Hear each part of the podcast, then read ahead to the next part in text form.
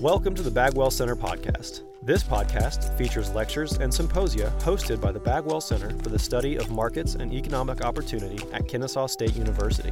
The Bagwell Center's mission is to provide a platform for an interdisciplinary study of the importance of markets and economic institutions in regard to resource allocation, entrepreneurial activity, economic prosperity, and improved human welfare. Through extracurricular outreach activities such as guest lectures, film screenings, workshops, fellowships, and reading groups, the Bagwell Center places an emphasis on educating students about the foundations of market institutions and examining the related impact of government policy in a mixed economy.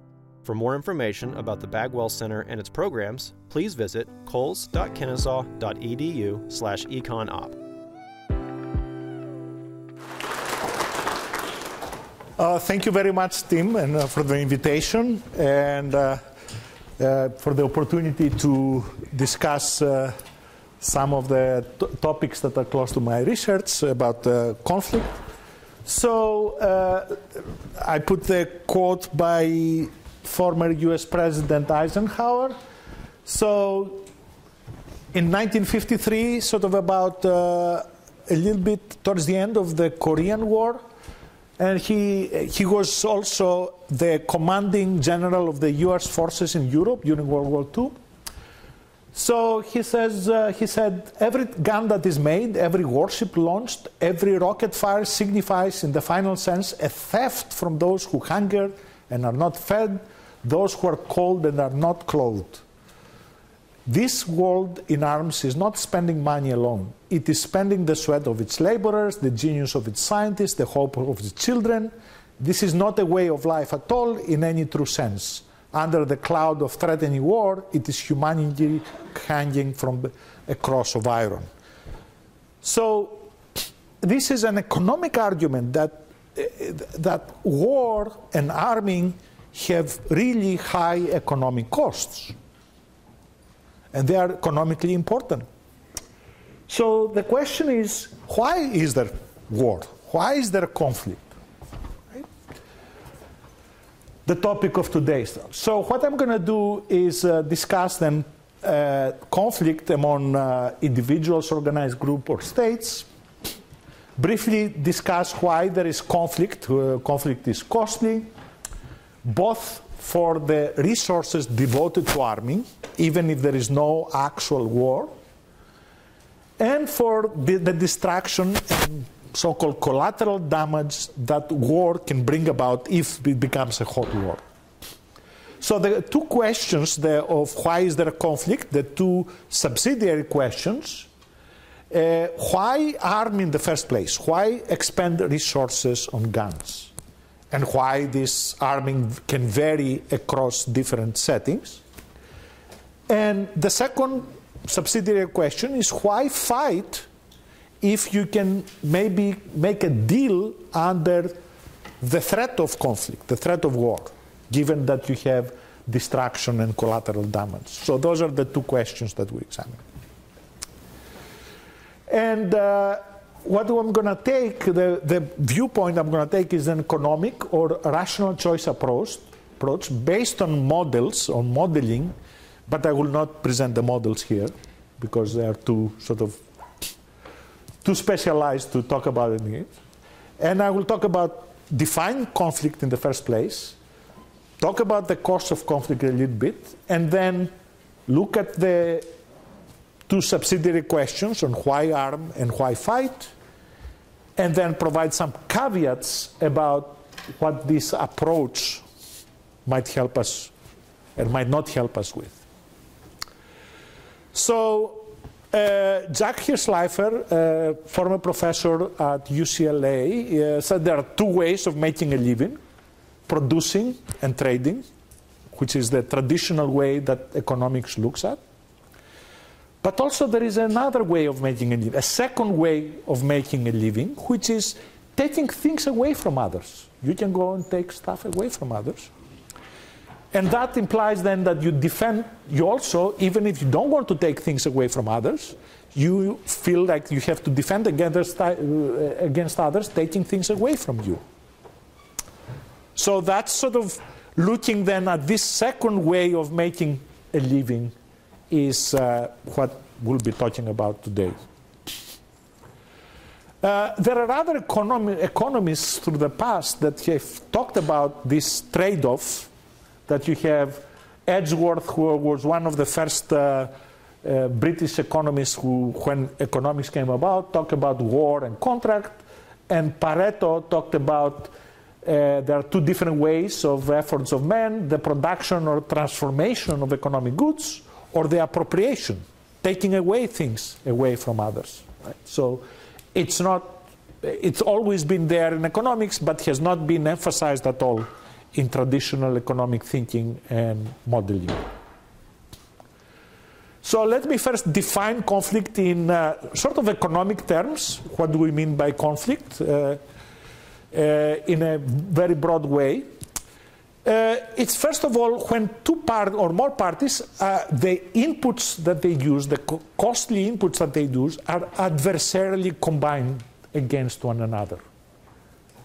Again, in cases of uh, normally in economics, the inputs, the efforts are collaboratively, cooperatively combined. You have production, you have different factors of production putting things together through a production function, or you have uh, trading, or in other ways they are collaborative. But in the case of conflict, they're adversarially combined.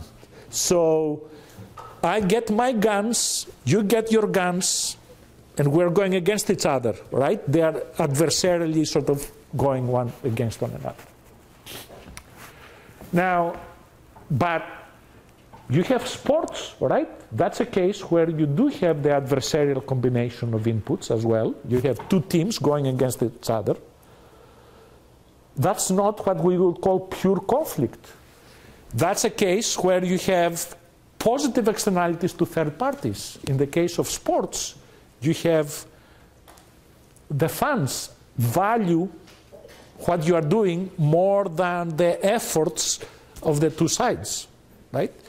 It's, uh, it might be a zero sum game between the sports teams, but not the reason we have. You have very big positive externalities to fans, right? So that's not a case of pure conflict. Pure conflict is a case of where you can have cold wars or uh, hot wars in which you don't have benefits to anybody else except you have potential costs about, among themselves. So, so conflict and wars is the main examples of that kind of conflict. Uh, there are other things that happen, lobbying and rent seeking, litigation, uh, but a lot of those things are actually uh, not cases of pure conflict. Uh, you have, um, uh, so what you have, and instruments of conflict, you can have violence, right, which are guns and sort of things that you have in war. You can have also persuasion. You have political kind of conflicts, right? But in those cases, political conflict has these positive externalities in improving political decision making, economic decision making, and generally sort of informational uh, things that come out of it. Sometimes you have persuasion and violence being also sort of involved together, especially in early kind of uh, uh, democracies or things like that. So, how important is economically conflict? So, military expenditures are about on average about 2.4% of world GDP in 1920, and it varies from less than 1% to more than 10%.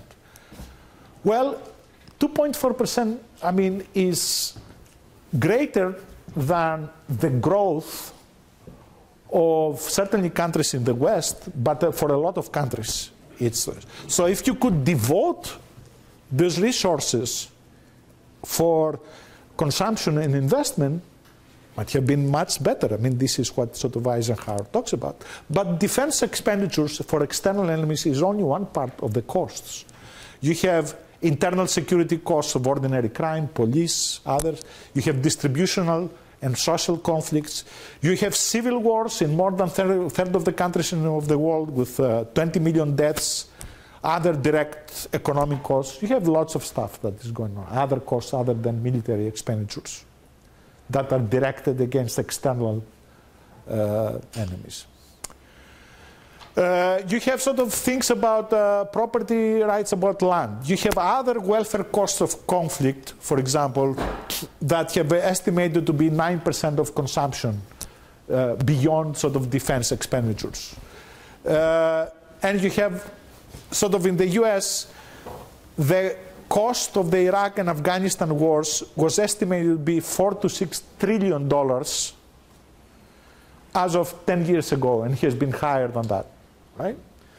Four to six trillion dollars. That's sort of uh, uh, something like a third of our GDP.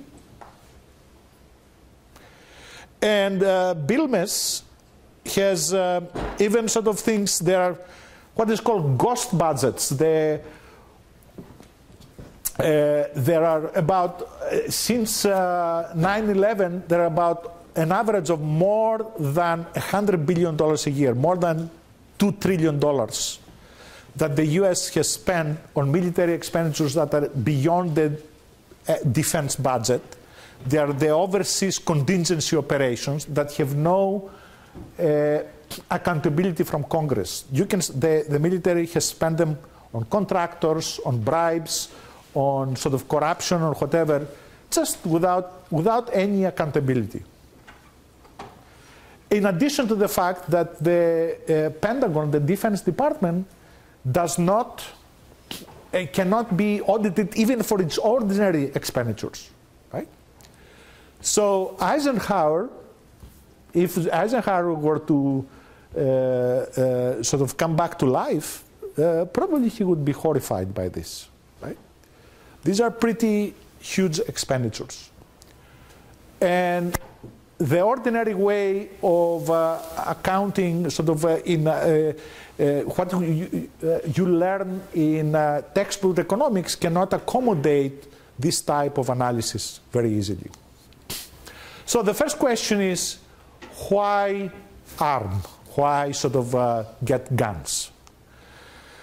Well, it's because the second way of making a living to take things away from others or defend against taking things away from others.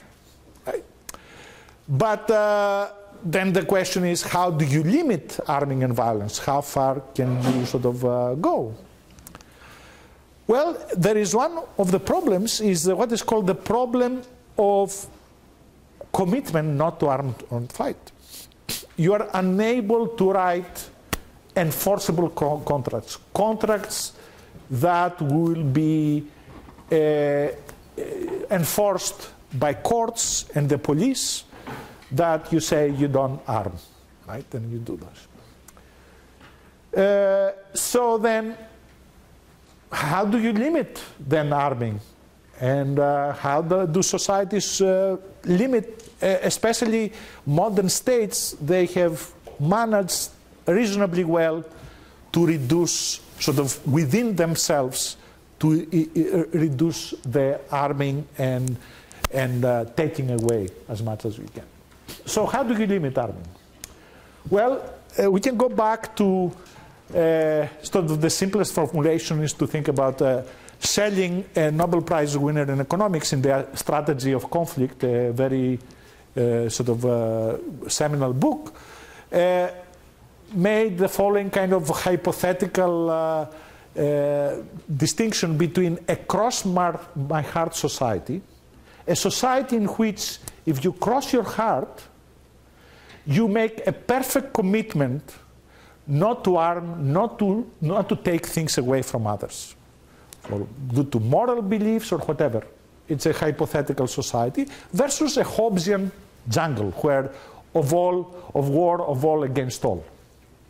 Well, if the two societies were to be identical in terms of their economic potential, which would be actually richer? The Hobbesian jungle? Well, they would have to spend all these resources into guns and knives and sort of fighting and destroying uh, and everything else, right? But the cross my heart society, everybody in that society would be a saint. They would not take things away from others, right? And that would be, I said, a harmonious sort of society that spends nothing on guns. Right? So they would be very different. Well, actual societies do not approach these two extremes. But then, what are the mechanisms that limit arming? Well, norms, conventions, moral beliefs do limit arming. The world religions over the past two and a half thousand years, especially those that emphasize a single God or uh, salvation religions, that you know there is an afterlife, sort of disciplines people into not getting too much into guns and sort of expending resources on that. And especially for pre-modern societies, that sort of very has been very important. Uh, but also by modern states provide sort of uh, internal security by having a legal system, police, and having external security sort of defense and the modern claim to the so-called legitimate monopoly of violence that is not usually monopoly everywhere but reasonably sort of reduces internal conflicts within modern states sort of that so you have legal and political mechanisms in addition to norms conventions and moral beliefs that reduce these types of conflict of, uh, arming. There is still anarchy at the international level, that there is no nobody at the top of the world that makes sort of uh, uh, uh, adjudicates disputes, but then you have among states you have norms, institutions, and international law that is pretty fragmented, bilateral, multilateral agreements that reduce arming and conflicts at the international level. So, and those things are the sort of things. But nevertheless, of course, you do have 2.4% of GDP expended on, uh, on military expenditures. So the question then is uh, still, the second question then is why fight? given that you have arming, how do you think about it? And I will just uh, uh, think about a model that is in words and uh, think about a potential conflictual setting and where you have two sides and they make choices between guns and butter, right? Butter can be one good or it can be a combination of goods. It could be GDP for uh, consumption purposes, where guns are part of what you put into military expenditures, for example. Right? Uh, what the guns do, they increase your winning if conflict were to take place, your, uh, your chance of winning, your winning probability, or, or how much battery you can keep away from your adversary. It's also under the threat of conflict. It could be, uh, it increases your bargaining advantage over uh, your adversaries, possibly. Uh, so with production choices of uh, those two guides, then the two sides can either enter into conflict or bargain of how do you divide uh, the butter. And you can think of this protocol repeated year after year after year. And we can use uh, some diagrams to think about these issues. If you have the two sides, A and B, and you measure their welfare or utility sort of along these lines. And you can think as point D as being the expected welfare, the expected utility of each side if they were to fight it out for any given choice of guns. Whereas the two lines here we can think of as utility possibilities frontiers. The first, the, the outer one is the one that takes place without guns. That's sort of the possibility, that, that's the nirvana world of no fighting, the, the cross my heart society. Whereas the case of uh, the lower here involves when you have D, when you spend resources that you could have spent on butter you spend it on guns, And therefore, you reduce the utility possibilities frontier into the lower one. And you can uh, sort of shift your both the D, you know, your choice between guns and butter, change both the disagreement point, the point of, of, of you will get war, and uh, what would happen if you were to bargain and sort of solve and, and reduce and, and divide the butter according to the winning probability. So what happens if, if A, for example, increases their guns, then they move their disagreement point, what they would get under conflict, into this D instead of that D, and reduce what B would get, right? But at the same time, it shifts the frontier in various ways because of how butter changes from one to another. Right? So the question is, this D, is this D possible to be outside this, the frontiers? It might be. And we will see the reasons for it, although I haven't uh, drawn it here, right? But first of all, there are strong, normally you would have strong incentives to bargain and settle in the shadow of conflict. So you have distraction and the cost brought about war that make these Ds to be inside any of the frontiers that you have. You have risk aversion. War is uncertain, and therefore I want to sort of not make sure that I don't, you know, I, I would like to maybe have less than I would get maybe if I were to win in exchange for that and make a bargain and sort of divide the butter in a way that uh, don't have war. You can have pessimism. You can have what is called other uh, reasons for uh, diminishing returns, decreasing returns to scale in production, complementarities, sacrificing the gains from trade sometimes if you if you were to get into conflict, actual conflict, you will not be able to have any gains from trade with your adversary. Right? Those are big costs. Yet, you still have fighting, you have wars, both civil wars and international wars throughout history, and why those things happen. Well, so one sort of uh, something that has been economists have been talking about for some time is what is called asymmetric or incomplete information. You don't know exactly what the preferences, the capabilities, uh, the objectives of your potential adversaries are. So, in some cases, it might be rational when the adversary is strong that you think they are likely weak. You make a calculated, risky uh, choice and if the, you think the chances of your adversary being weak are very high,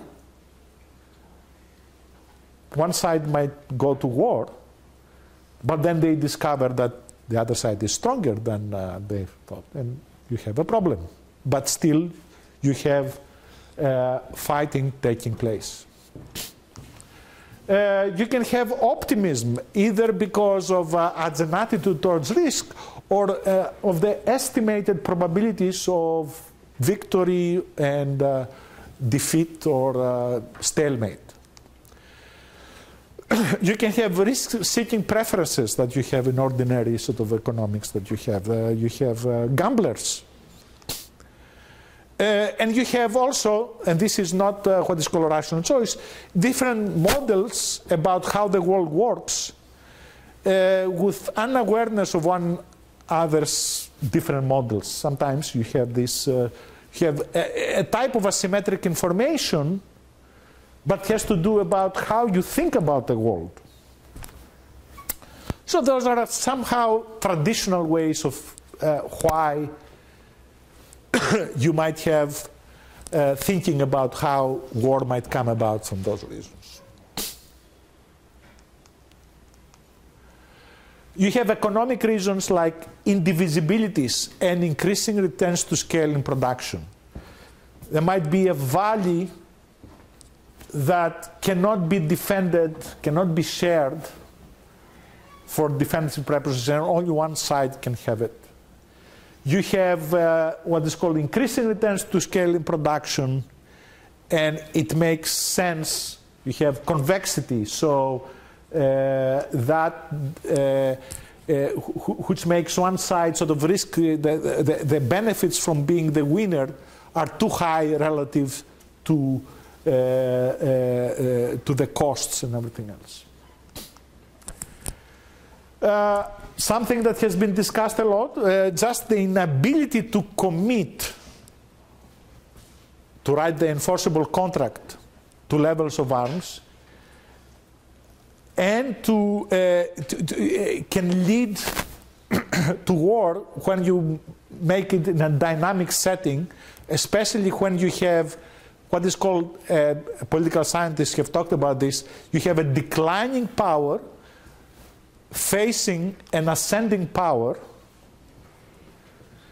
and the declining power might uh, sort of be, uh, because it wants to check on the ascending power and is what is called the Thucydides trap, and you might have war in those situations. What is called also a Thucydides trap, uh, because Thucydides supposedly talked about it, and this is something also that has been discussed recently uh, in the case of the US versus China as a possible reason, as a, uh, one reason that you might have. You can have the inability to commit a, to a bargaining outcome. You know, you make a, uh, so you would have uh, the so-called, uh, you would have the, the barbarians invading Uh, uh, the Roman Empire. They could be bribed to leave. But then, what keep after they get the bribe? What keeps them from coming back to ask for more? Right? So that's sort of one kind of uh, another sort of thing that you have. You rely on, uh, you have to make implicit agreements, commitments with a barbarian, so to speak, in order to actually sort of have the viability of these bribes. And uh, those are actually taking place. But in cases that were breaking down, you had this, uh, you did have more wars.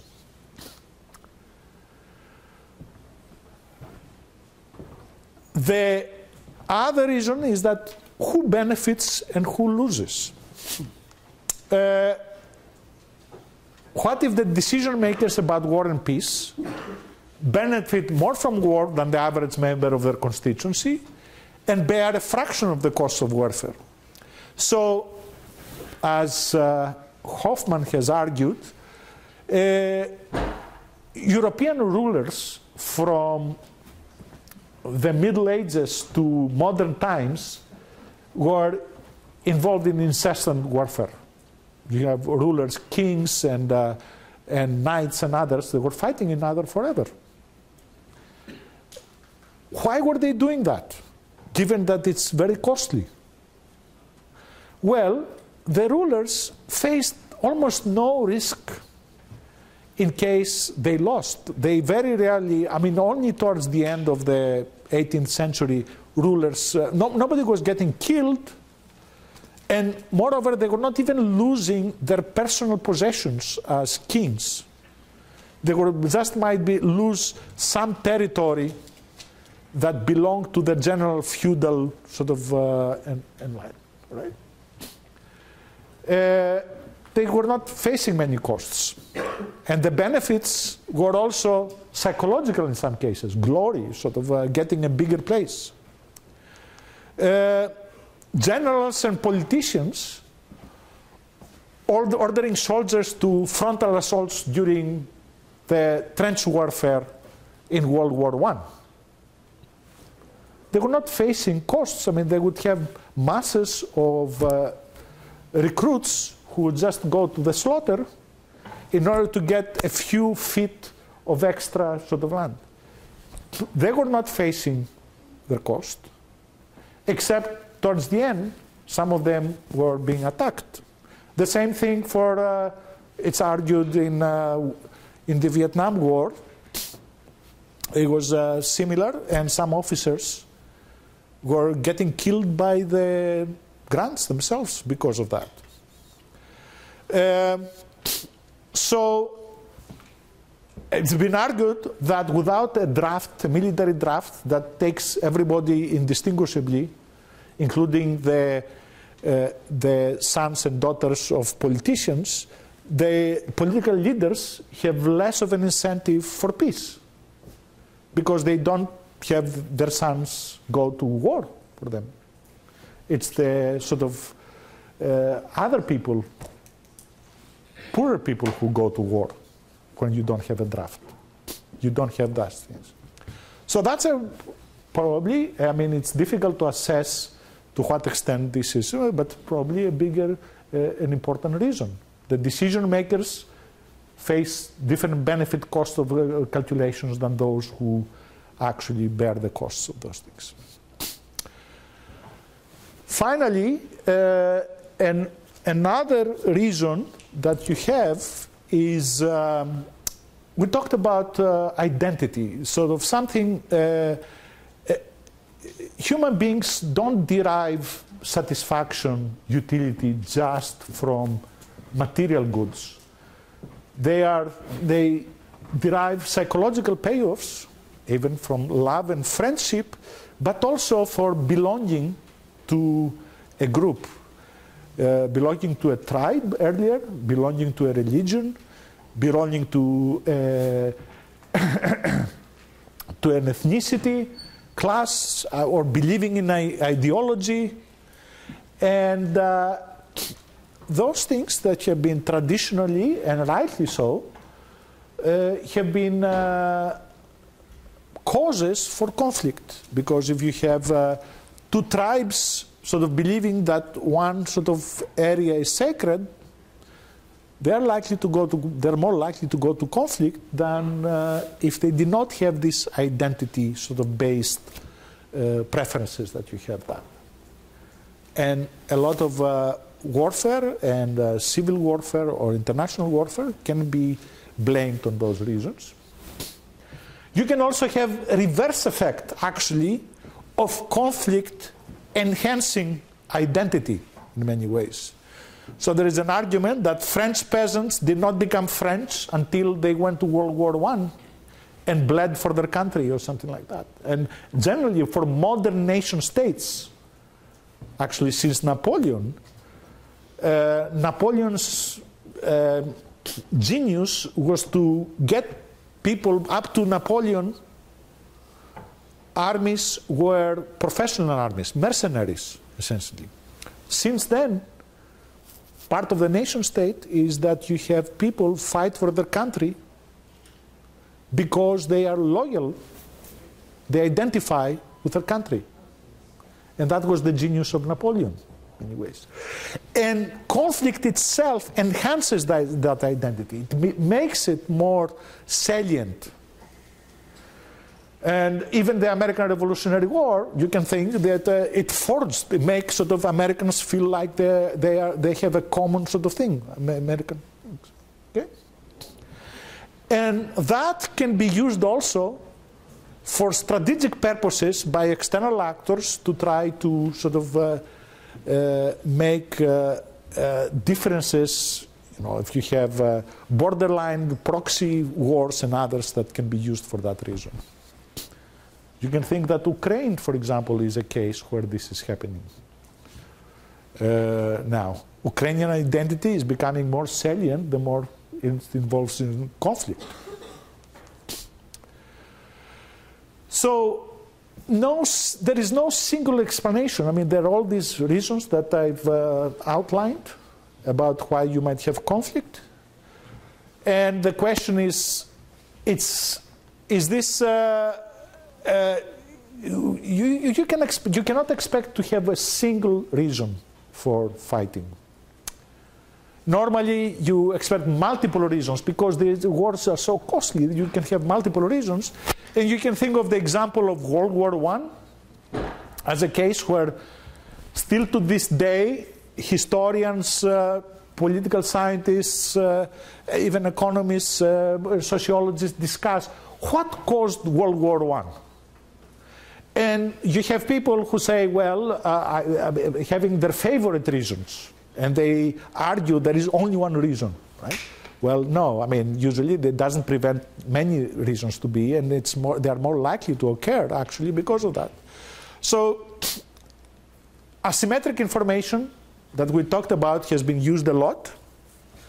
Uh, between, especially because there was uncertainty about uh, once you have the announcement of general mobilization, it takes about six weeks. It was, taking about six weeks for each country to bring its troops through uh, the railroad networks, through uh, make the, have them ready to go to war. So the time lag then meant that there was uncertainty in the middle. Will there be war or not? If there is a, if the other side announces later than I have. Uh, and so that's sort of used as a, uh, for example, as a reason for information, uh, uh asymmetric information, or what did the, what did the, the czar think the likelihood of war is, or how much, uh, what do the, the, uh, the Kaiser was thinking in Germany and so on. There could have been optimism as well on some parts. There was an ascending power, Germany, versus declining power, Britain. Uh, there were uh, especially sort of like, uh, like Neil Ferguson or Niall Ferguson argues that that was Britain's fault, contrary to uh, the prevailing time at the time that uh, prevailing wisdom that it was uh, Germany that was responsible for this, and the fact that they were Germany was locked out of, uh, uh, of colonial conquests. Uh, politicians and military leaders balance benefit and cost posture probably was likely. And of course, identity, ethnic identity. At the beginning of the war, the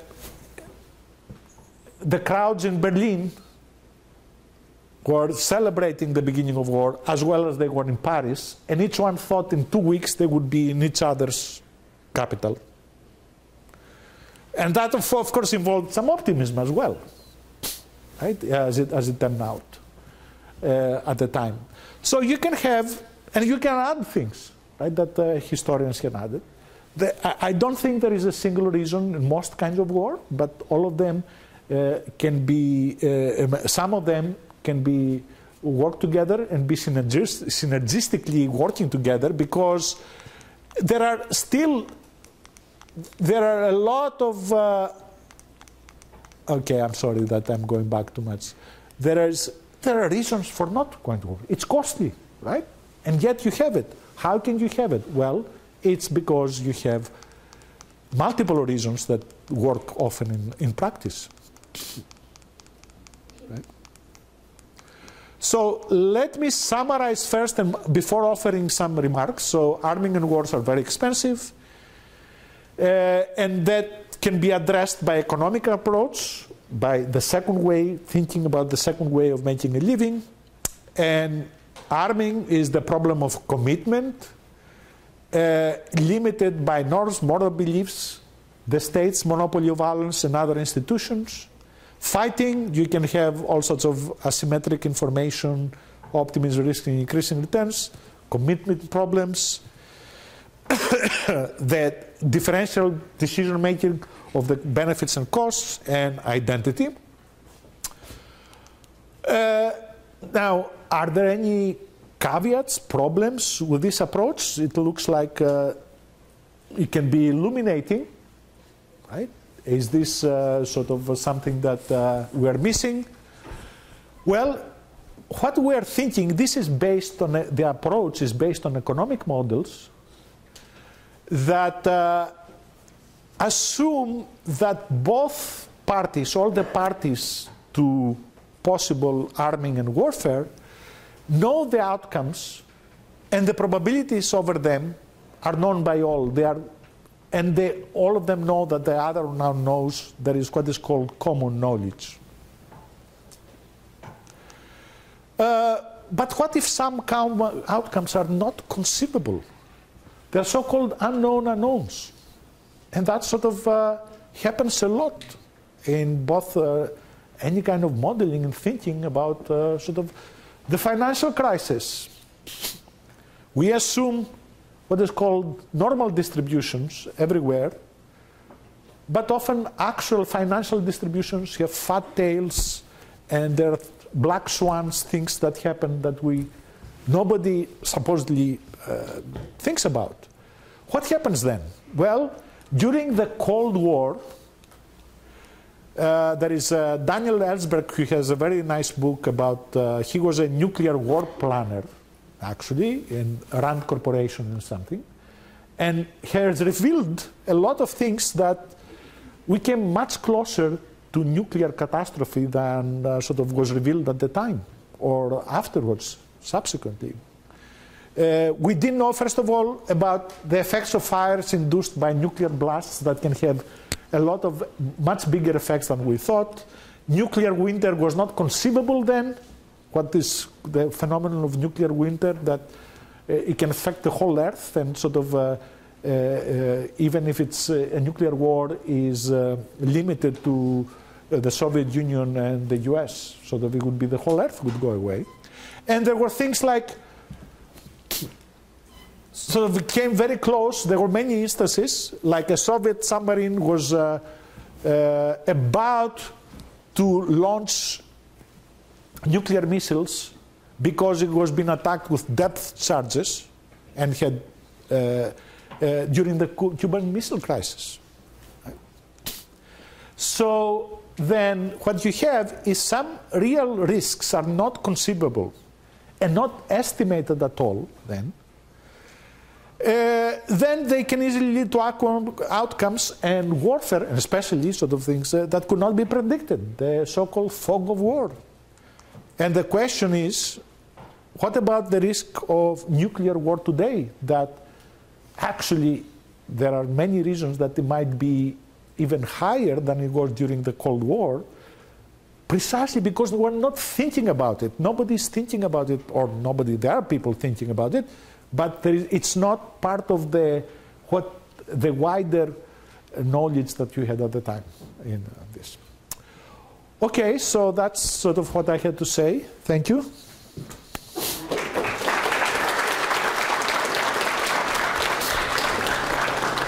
Thank you for listening to the Bagwell Center podcast. For more content like this, please be sure to subscribe.